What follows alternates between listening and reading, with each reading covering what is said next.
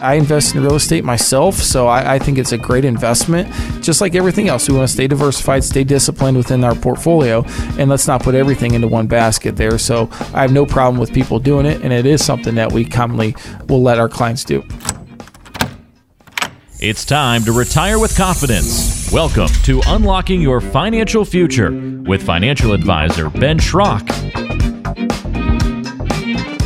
Well, we're opening up the mailbag on this edition of Unlocking Your Financial Future. We're going to uh, take your questions. We took questions over the last few weeks. Our last mailbag uh, episode came about a month ago, so we are going to open it back up and take a number of questions. We got a handful. We're going to get to as many as we can today. They cover a variety of topics 401k, company stock, financial advisor, Social Security, which Ben loves, and uh, maybe even some tax questions if we really want to get Ben fired up on this episode. we'll, we'll, have to wait and see. But let me welcome in Ben, the, uh, the owner and financial advisor at BA Schrock Financial Group with their office there in Wadsworth. How we doing today, Ben? Good, and uh, my blood pressure was low until you mentioned taxes, and now you got me all fired up. Yeah, you sounded too relaxed, so I needed to throw that word. That T word out there is the one That's that I think always gets you. So it's that time of the year. I know you guys are dealing with it a lot, and I know a lot of people right now that are going through their finances and trying to get things in order. Taxes is just a big conversation right now, right? It is. I mean, it's just the time of the year. It really is. We. Uh, it's funny when we meet with people this time of the year, you know, that are are not clients, they're prospective clients, and and we always get, well, just wait till it's after tax time, after tax. So we constantly get those delays of, of meeting with us because they want to wait till their taxes are done, like it's some monumental leap or accomplishment. It's just it's something we do every year. We know it's coming, and it's it is, but it's taxing. You know, it, it's uh, no pun intended there, but it is. It's uh, it's a lot for people to to just get everything ready, go into the accountant, sit down with them, and, and you know bite that bullet. So yeah, it's fun. Well, if you've ever done it yourself, it can feel like a, a major accomplishment when you finish. It's like a huge yeah. relief when you're done. It is such a difficult process. Like you just wish it would be a little bit easier, a little simpler process. Uh, reading through all those forms and lines, it's just it it's a lot. Well, let's let's not go down that road, uh, right? Because we can both get fired up on taxes. Let's go into the mailbag and uh, head that direction for today's episode. It's time for the mailbag. We want to hear from you. It's going to be a number of questions we're going to get to. And let's just kind of roll down the list. I pulled out some that I like that I think are very valuable for both uh, the person asking, but also for every listener that's uh, tuning in. I think there's some good information in each one of these. So let's begin with Emily. She writes in It appears that I'm now able to contribute more to my 401k this year than I was allowed to last year. Is it safe to assume that I should go ahead and put in the extra amount? Great question. I God, I always I always say great question or it depends. Those are like my favorite answers. But um, no, Emily, in, in your situation, uh, instantly think yes i'm going to put more in so a couple questions you want to think about uh, before that uh, and we just jump into it and put more in uh, Let, us talk about their matching okay are they going to still match what you're putting into are they going to increase that or is that going to remain the same so question them on that. And then also, um, let's look into the future a little bit. If we keep on ramping up this pre-tax money like we were talking about previous episodes with our Roth conversions are we just kicking this tax can down the road to pay Uncle Sam later? Do we think taxes are going to go up? Is there something that, that the Roth 401k eligible in your plan that we can maybe increase over there? Um, so maybe it's not the best idea to, to just keep pumping money into this pre-tax investment because we're going to have to pay Uncle Sam sooner uh, or later, and we just have to be prepared for that. So just kind of look at those couple items before you jump into adding more money to it. Hope that hope that answers your question, Emily. Thanks for your question. Our next one comes from Buddy, who writes in I have several thousand dollars of company stock that I'd like to cash in to make a down payment on some land where I'll eventually build a vacation home. Is there any reason I shouldn't do that? Yeah. So if uh, first thing we again going back to taxes, man, this is uh, must be the time of the year, right? so it, it's going to depend on on the cap gains for you, buddy, and and depending on obviously the company you're working for too. So if it's a really good company, really good stock, you might want to think uh, if there's any alternative options for you. Interest rates are notorious low. It's not bad to borrow money. Um, so can go visit with the bank and see what, what interest rates are available to you. But if we are thinking of of liquidation or liquidating some stock, we're, we're concerned with short term and long term cap gains. The main difference between the two is if we've held that stock for less than a year, that's less than 365 days, uh, you will pay uh, ordinary income taxes on any gains if you've held that stock for more than a year, a year and one day, it's long term cap gains, and that's fixed at 15%. So looking at it that way probably should help you make that decision to see which portion of that do I get to keep, which portion do I got to allocate to uh, taxes. Do you have a lot of clients that come in looking to move money from their retirement accounts into real estate? I do, yeah. It's and it's becoming more popular, just like anything else. The market's red hot. You know, real estate in our neck of the woods is, is really hot. So a lot of times they want to do that. So again, tax is a big piece of that. I have no problem. I, I invest in real estate myself, so I, I, think it's a great investment. It's just something that we carve off a, a portion of the portfolio. It's not just like everything else. We want to stay diversified, stay disciplined within our portfolio, and let's not put everything into one basket there. So I have no problem with people doing it, and it is something that we commonly will let our clients do, or, or can't say I would advise them to do it, but it's something that they I have no problem with. Thank you, buddy. Our next one comes from Miles. I've worked with a couple different financial advisors over the years, and I like them both. Do I need to pick just one or the other, or is it okay to work with a couple different people? Yeah, I I think it's it's okay, Miles. I guess maybe I'm coming from a different perspective here.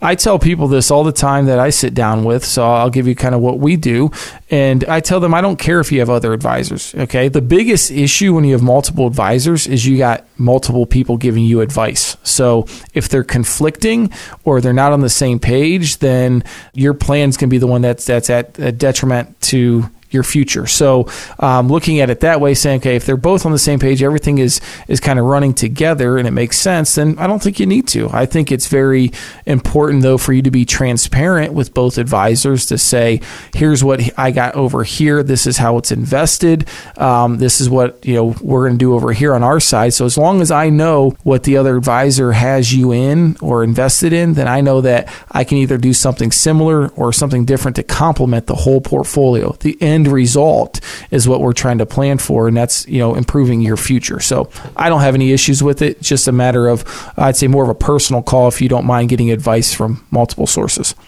And I don't know what Miles' thinking is, but you know, some people in this situation might think you know you're getting twice as much information or twice as much feedback or you know whatever it is. But I mean, you know, whether or not it's somebody working with you, Ben, directly, but would you do you think it, it's more ideal to have one advisor versus working with multiple people?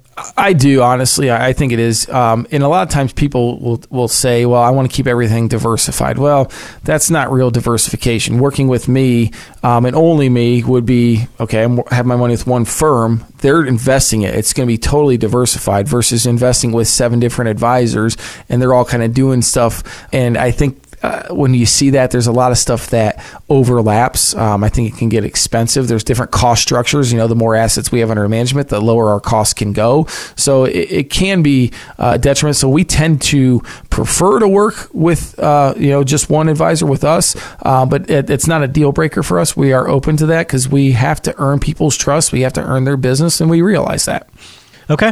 Well, let's go to Jerry next. And this is a great question. He knows that you're a Social Security guy, Ben. So right. he's got one for you. I just looked at my Social Security estimate that shows how much I'll get if I started at ages 62, 66, and 70. I'm blown away by how much more I'd get at 70. So I'm inclined to just wait until then to start it, even though I'll probably retire around 66 or 67. I'm assuming that putting it off like this is the best course of action for someone like me. Yeah, it can be. Um, again, here goes my depends, favorite answer. Right? It depends. you got it. Yeah. So in Jerry's situation, the one thing that we want to look at with delaying Social Security, I, I love the fact that he understands how much that thing increases because it does, and it's a huge jump up from 66 to 70. It's about 132 percent increase. So a huge increase like that. Now, the, the biggest thing, the biggest factor is how are you going to live from 66 or 67 till 70? Are we going to pull money from our investments? Okay. Are we going to pull money from savings? Where's this money going to come from to bridge that gap for that three to four year period of time? My only kicker here is is this: if Jerry, if something happens to you, say your health starts to decline or um, you you don't live a long life, you've spent a lot of your own money, and if you're not married, Nobody gets that Social Security. Your kids, your beneficiaries, no one's going to receive your monthly income from Social Security. They will get that IRA, that Roth, those investment accounts that you have that you've just kind of spent through pretty quickly. So um, I think it's a delicate balance. I think it might be, um, let's not rule out 68 69, somewhere in between too. Maybe delay it for one year, one, a year and a half. So just kind of some food for thought for you, Jerry, to, to see, you know, it's not as easy as just, you know, taking it at 66 or 70. There's a lot of time in between we can look at too. It's a great time to mention that you have your guide to maximizing Social Security benefits on your website. What all does that entail, Ben? Yeah, so basically, kind of, it's going to run you through all the different things that you need to be thinking about. Um, you know, when people make that decision about Social Security, Ben, it's a pretty daunting task to, to kind of just navigate through. And unfortunately, a lot of people think that just going to Social Security, you're going to find out all those answers. So again, it's not as easy as that. There's certain things they can tell you. There's certain things they cannot tell you. So you know, diving into the taxable implications of it, like like things that we'll do in our office, or other things to consider. You know, also the the Medicare coming out of Social Security that that we don't think about as well. So um, it's going to tell you a lot of those things that that you just don't really think about as easy as just turning on my Social Security benefits. So, other questions that you should be thinking about and kind of gives you a guide to, to determine what's really best for you. Well, that can be found at baschrock-fg.com and make sure you get that in-depth Social Security analysis from Ben and his team. Next question comes from Frank. I rolled over a 401k to an advisor a couple of years ago, and he put all of the money into something called American funds. Is that okay, or should I be invested in other things too? Yeah, so American Funds is simply a mutual fund company. They're a, a, fund family, and it can be good, it can be bad. It just depends on the actual funds themselves. So, what we'll see, and this is not just picking on American funds, we see it with Fidelity, we see it with uh, T. Rowe Price, you name the fund manager, it doesn't really matter. Is when we run a stock intersection or uh, portfolio x ray, we call it, through our, our analysis, and Keith does an excellent job here in our office with that, we'll actually unravel the, the guts of that mutual mutual fund. So we'll see what is this thing actually owning? What is it buying? And if you put everything into American funds and maybe there's five or 10 different funds in there, we'll look and see what they're actually buying and how many times do they buy the same thing. Okay. And it's astounding to me that it happens almost 100% of the time that wow. even though it's one company, American funds in this example, they're buying Apple across three or four different mutual funds, or they're buying Microsoft across four or five different mutual funds. So they intersect and they overlap within your plan. And then you dive into the fees, the 12B1 fees, the, the cost structure of this mutual fund to say, is it really the cheapest way for me to own Apple or Microsoft, or am I better off just buying it outright? So I don't want to be a downer in that situation and say it's not a good thing because I think American Funds is a great fund family. Um, it's just going to depend on, on the actual funds themselves that you're buying. Great. Hopefully that helps you, Frank. Uh, last question. We got time for one more. Let's take it from Susan. So, how do you avoid investing in things that you view as immoral? Take marijuana as an example. I'm in several mutual funds, but I don't know what stocks they're using. Good point to your American funds. Uh, yep. Could I be profiting off of the marijuana industry by accident? I don't want to do that. So, how, how do you help people navigate through the investment world while respecting certain morals and religious beliefs? This is an awesome question, Susan. Um, and this is something that uh, is becoming more and more popular, and, and they call us socially conscious investing, basically. So we want to make sure that if someone is wants to invest uh, and be a little bit more conscious of what they're owning, a mutual fund, quite frankly, might not be the best one for you. Again, there are funds out there. I, off the top of my head, uh, there's one that we used to work with, Timothy Plan, I believe is the name of it. Don't quote me on it, but they they invest with religious beliefs. So there are fund families out there that can accomplish that and, and invest in and things that align with your beliefs. So that's something to look into. But you could absolutely, um, like our example with the, the American funds, you could absolutely be investing in something and, and be exposed in the marijuana stocks and be profiting off them without having any idea of doing that. Unless you're able to run those reports that, that we run in our office to see what they're buying or read the actual prospectus that's 500 pages that they send you. So, but it is something that uh, is always interesting to me, Ben, that is becoming more and more uh, relevant in today's world is investing with social conscious and, and, and taking those things into consideration um, with the companies that people are owning. Do you have a lot of people bring in the idea of uh, marijuana stocks to you right now? It seems to be a pretty hot thing across the country. Yeah, we do, and honestly, we don't touch it. Um, yeah. There's just a lot of other reasons, but we we don't invest anything in it. Uh, we have clients that are, are interested in it. We say, you know, we can't do it for you. You can create your own account with uh, the TD Ameritrade, who we use, and uh, do it yourself. But we cannot take any orders. We cannot do anything. It's got to be completely independent of what we have here in, in our office.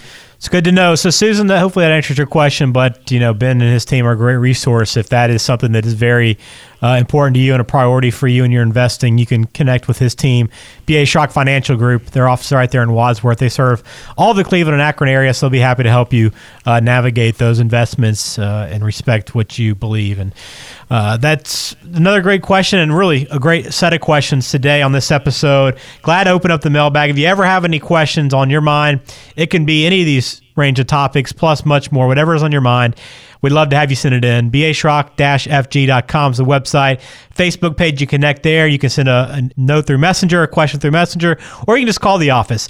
330-473-1060. Somebody will help you out there. Plus also take your question, bring it on the show, we'll try to answer it uh, here with Ben as we always do. So, Ben, thanks for your time. Enjoyed this uh, wide range of topics. Uh, sorry for bringing up taxes quite a bit, but I'm sure it'll come up again pretty soon. Yeah, we calm down. We're good. well, thanks for every, everybody for listening, and thank you for your questions once again. We will uh, do it all again here pretty soon, so send them in. But until next time, hit subscribe. We will uh, be happy to talk to you on the next episode of Unlocking Your Financial Future.